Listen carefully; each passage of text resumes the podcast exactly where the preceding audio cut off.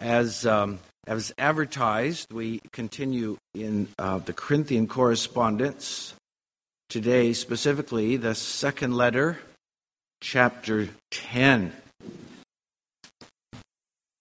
It begins, as we've uh, just heard, I, Paul, myself entreat you, by the meekness and gentleness of Christ, I, who am humble when face to face with you, but bold toward you when I am away. So he begins.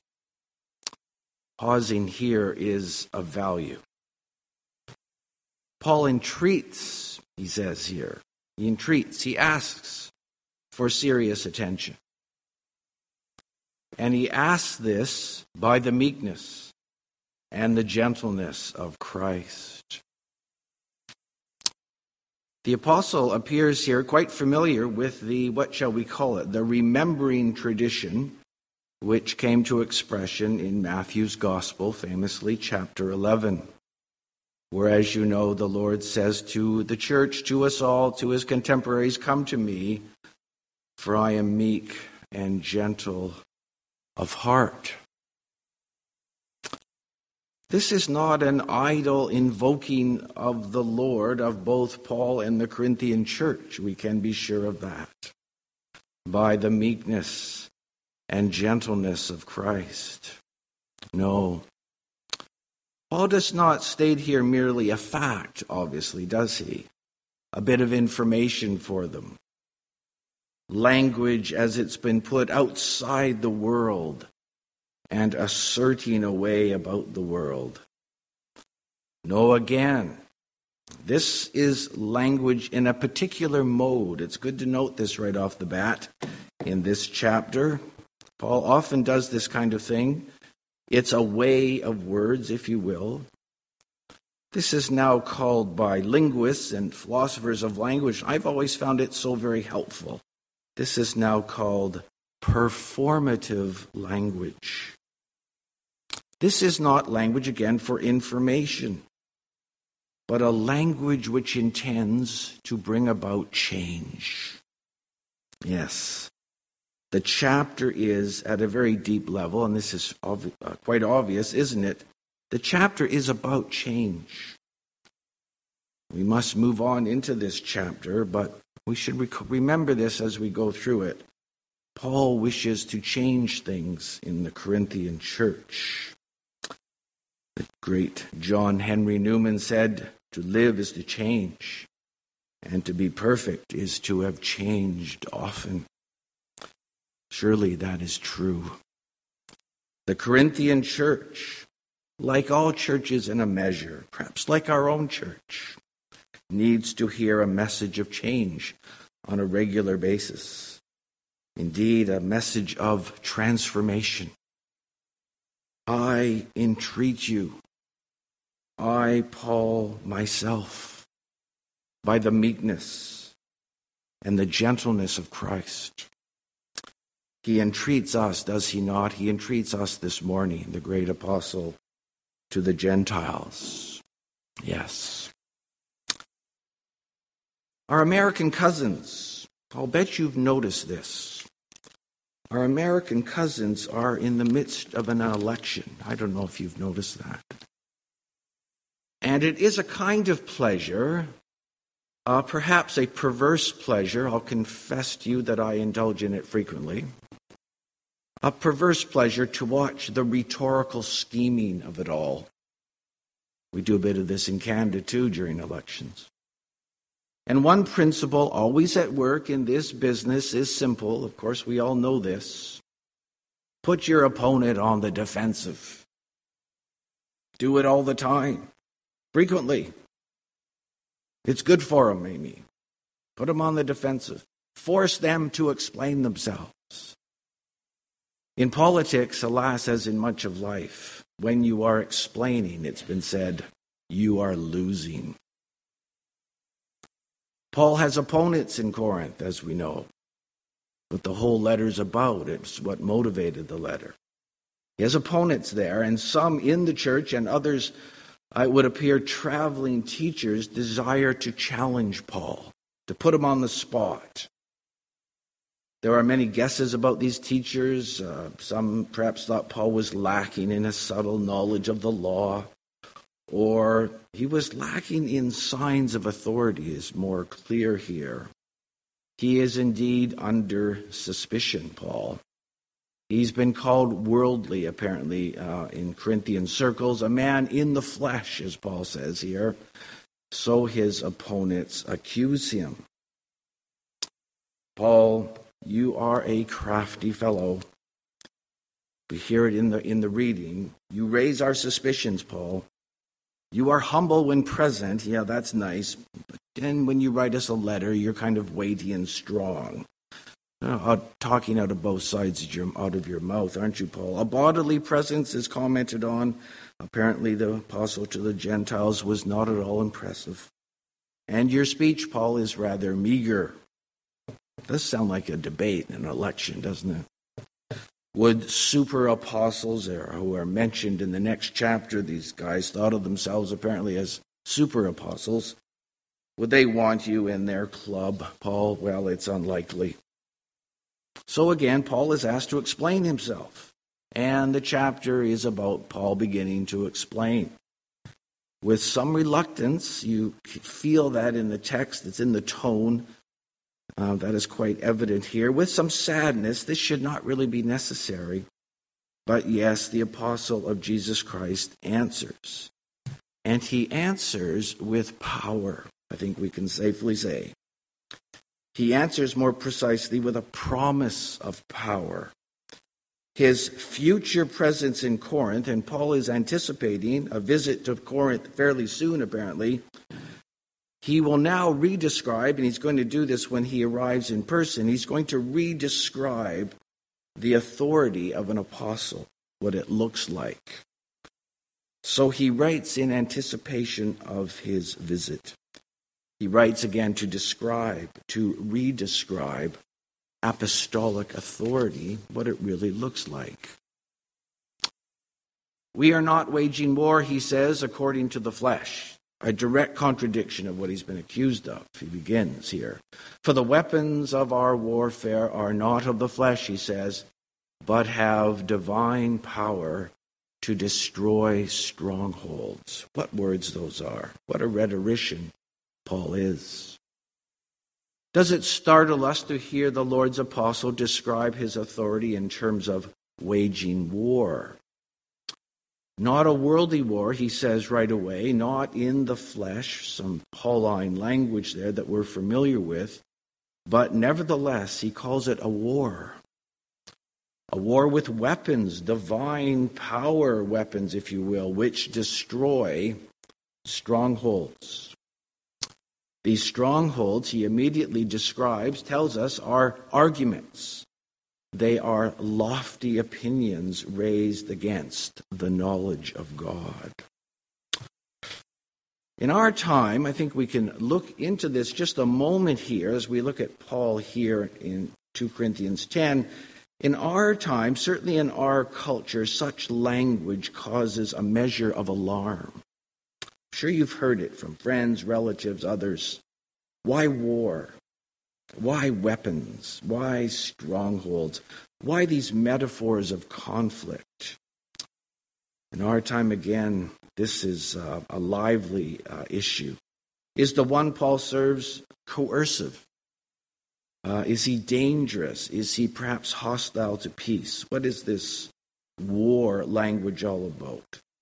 These are not trivial questions, and the church uh, must become gracious and wise in response to these kinds of questions these days.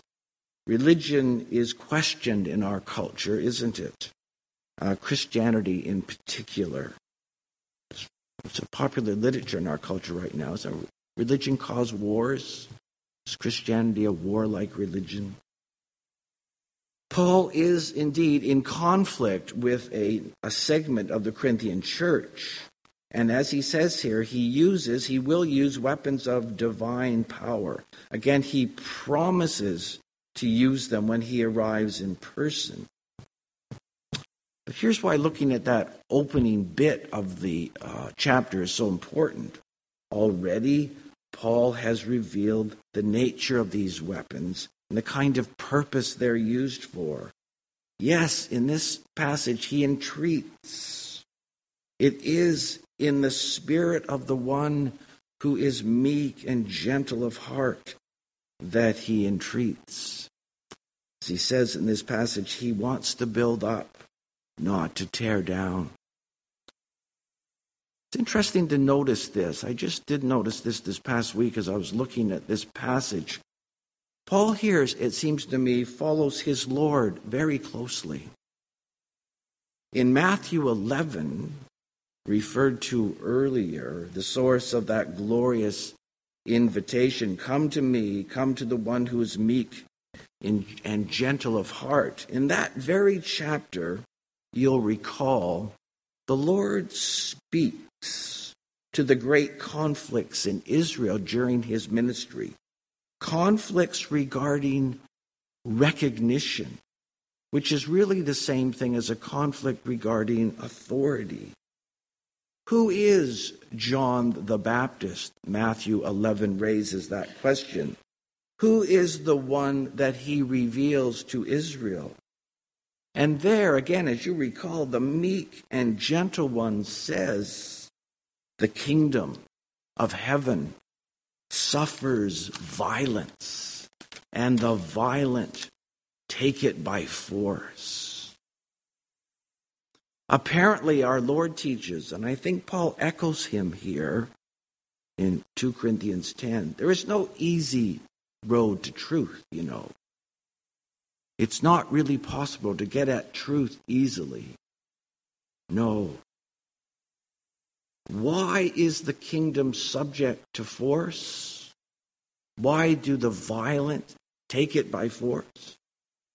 It's because we People build strongholds. We love lofty opinions that hide us from the truth. Our God is not coercive. Never. He beckons. He is meek and gentle in the person of Jesus. But he knows that if you want to get at truth, you have to take on a kind of violence. You've got to sacrifice to know truth. There are strongholds in us, lofty opinions in us that will hide us from the gospel. Mm. Our God, again, is never coercive. Kevin Vanhoozer says in defining the Trinity, the well being of the other. This is revealed by God as Trinity. The well being of the other is constitutive of the, of the identity of God. God always comes to you wishing, working for your well being. He is not a coercive presence. He, our Lord, approaches in meekness and gentleness, he says. He appears to give us rest, the perfect Sabbath rest of the seventh day of the creation. And in like manner, Paul would approach a troubled church. He does not coerce Paul, but he persuades. The question of tolerance or intolerance, writes a theologian familiar with interfaith discussion in our time, the question of tolerance or intolerance is a matter of attitude, not of truth claims. Something to keep in mind. In, in our time, we need the meekness of doves, the wisdom of serpents to address these things. Paul, it seems to me, exhibits this here in this passage wonderfully. So, Paul has begun his defense in the face of these accusations hurled at him. He says, I am in a war. My weapons have divine power. I entreat you. I entreat as in Christ in meekness and gentleness. We move on here. Paul's next word is a word of caution, and it could not be again simpler, at least on its surface. He speaks of those who challenge his authority um, as, an, as an apostle again, and he says, And here Paul goes, if you will, on the offensive.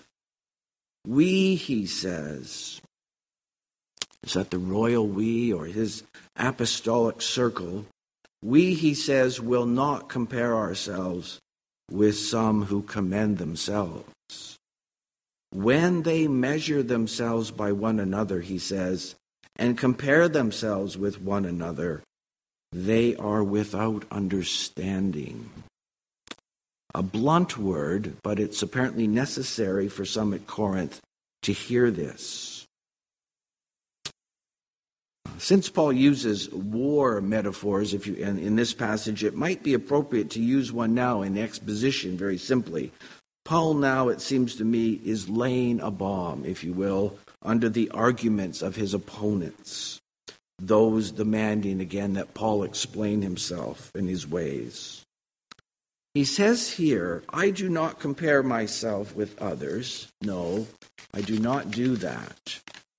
He says, you recall, God assigned to me a task. Indeed, he calls it an area of influence. Paul always knew himself, of course, the apostle to the Gentiles. He'd been assigned that broad ministry. And then Paul says, I will measure myself by my response to this commission, not by comparing myself with others. Seems like such a simple word. I'm sure there's deep wisdom in that. Was it Soren Kierkegaard who said, It is always evil to compare. To compare yourself with others, what they their gifts. Why do I have this? They don't have that. As if we're challenging the very providence of God and His way. We must never compare. God gives us a calling. We measure ourselves by our response to his call. Paul then says, I reached you first with the gospel. He means in obedience to my call. Look, he says, at what is before your eyes. I wonder if some at the Corinthian church at this point began to feel very uneasy the more sensitive amongst them probably hung their heads in shame. We have been doubting the one who brought us the gospel of Christ. A bad thing to do. No. I will not boast beyond limits, Paul says, but I will boast of this in your presence. I brought the gospel to you. I brought it to you. And in summarizing, Paul says, Let the one who boasts, quoting the prophet Jeremiah here, let the one who boasts boast in the Lord, not by comparison with others. That is foolishness. Yes, the demolition of his opponent's arguments is well underway here, for sure. Their lofty appraisal of him Oh, Paul is so insignificant. It's about to fall if it hasn't already fallen. The wisdom of the apostle does that kind of thing, tears down arguments and high things. But Paul, of course, has a deeper purpose to unfold. I think I can call it deeper. And don't miss the next couple of Sundays. If you've read on in Corinthians, if I may put it this way, the really exciting stuff starts to happen. They gave me the uh, prologue here. I, I won't compare myself with the future preacher. I hope I'm not. Paul has a deeper undermining of his opponents uh, about to be unleashed, if you will. He will now take every thought captive, he says, to obey Christ. You can sort of be half a follower of Jesus, but there's further growth to happen. So I can't just say that and leave it there, can I, as we head towards our conclusion? Just a little anticipation of what's coming, just an outline. The clergy will allow this. He will describe, as you know, in the next chapter, uh, chapter apostolic ministry as humiliation. To be an apostle of Christ, it's, it's called, your calling card is humility. You become nothing as a servant of Christ. It's like being, as he summarizes this that passage, which we'll hear from next week. It's a little bit like being let down in a basket over a wall in Damascus. It's ludicrous work. It's nothing to be proud of, except in the Lord. Yes. And then later we'll hear about the same man caught up into the third heaven, hearing things which man may not utter a life which repeats always in the life of an apostle and in the life of a Christian. It could be likened to baptism. At Learners Exchange, we're going to hear about baptism this morning. You know, dying with Christ and being raised with Him. It couldn't be simpler. Let down in a basket, raised up into heaven. There's a narrative picture of the Christian life. So, the Lord's apostle continues to entreat as we uh, conclude. He con- continues to entreat his Corinthian congregation. Again, as we said at our opening, it's all about change. Paul wanted to change the Corinthian church. Did the change Paul longed for come about? Do you think we could speculate about that just a bit? The transformation, the restoration that he prays for right at the end of this epistle. The best clue we have, is it not? Perhaps it's the most optimistic clue, is before our eyes today. Paul's letter evidently survived. We have it in front of us today. It was, we may surmise, in time treasured, probably by the Corinthian church itself. And the Church of Jesus Christ continues to treasure its teaching. It is so wise in the things of the gospel. Every little moment of it seems to me wise, very wise. Paul is still, of course, an object of controversy in the church. Things never change, do they? Uh, still, there are some who arise in the Holy Catholic Church who seek to denigrate Paul. In our in my time, I've heard it often.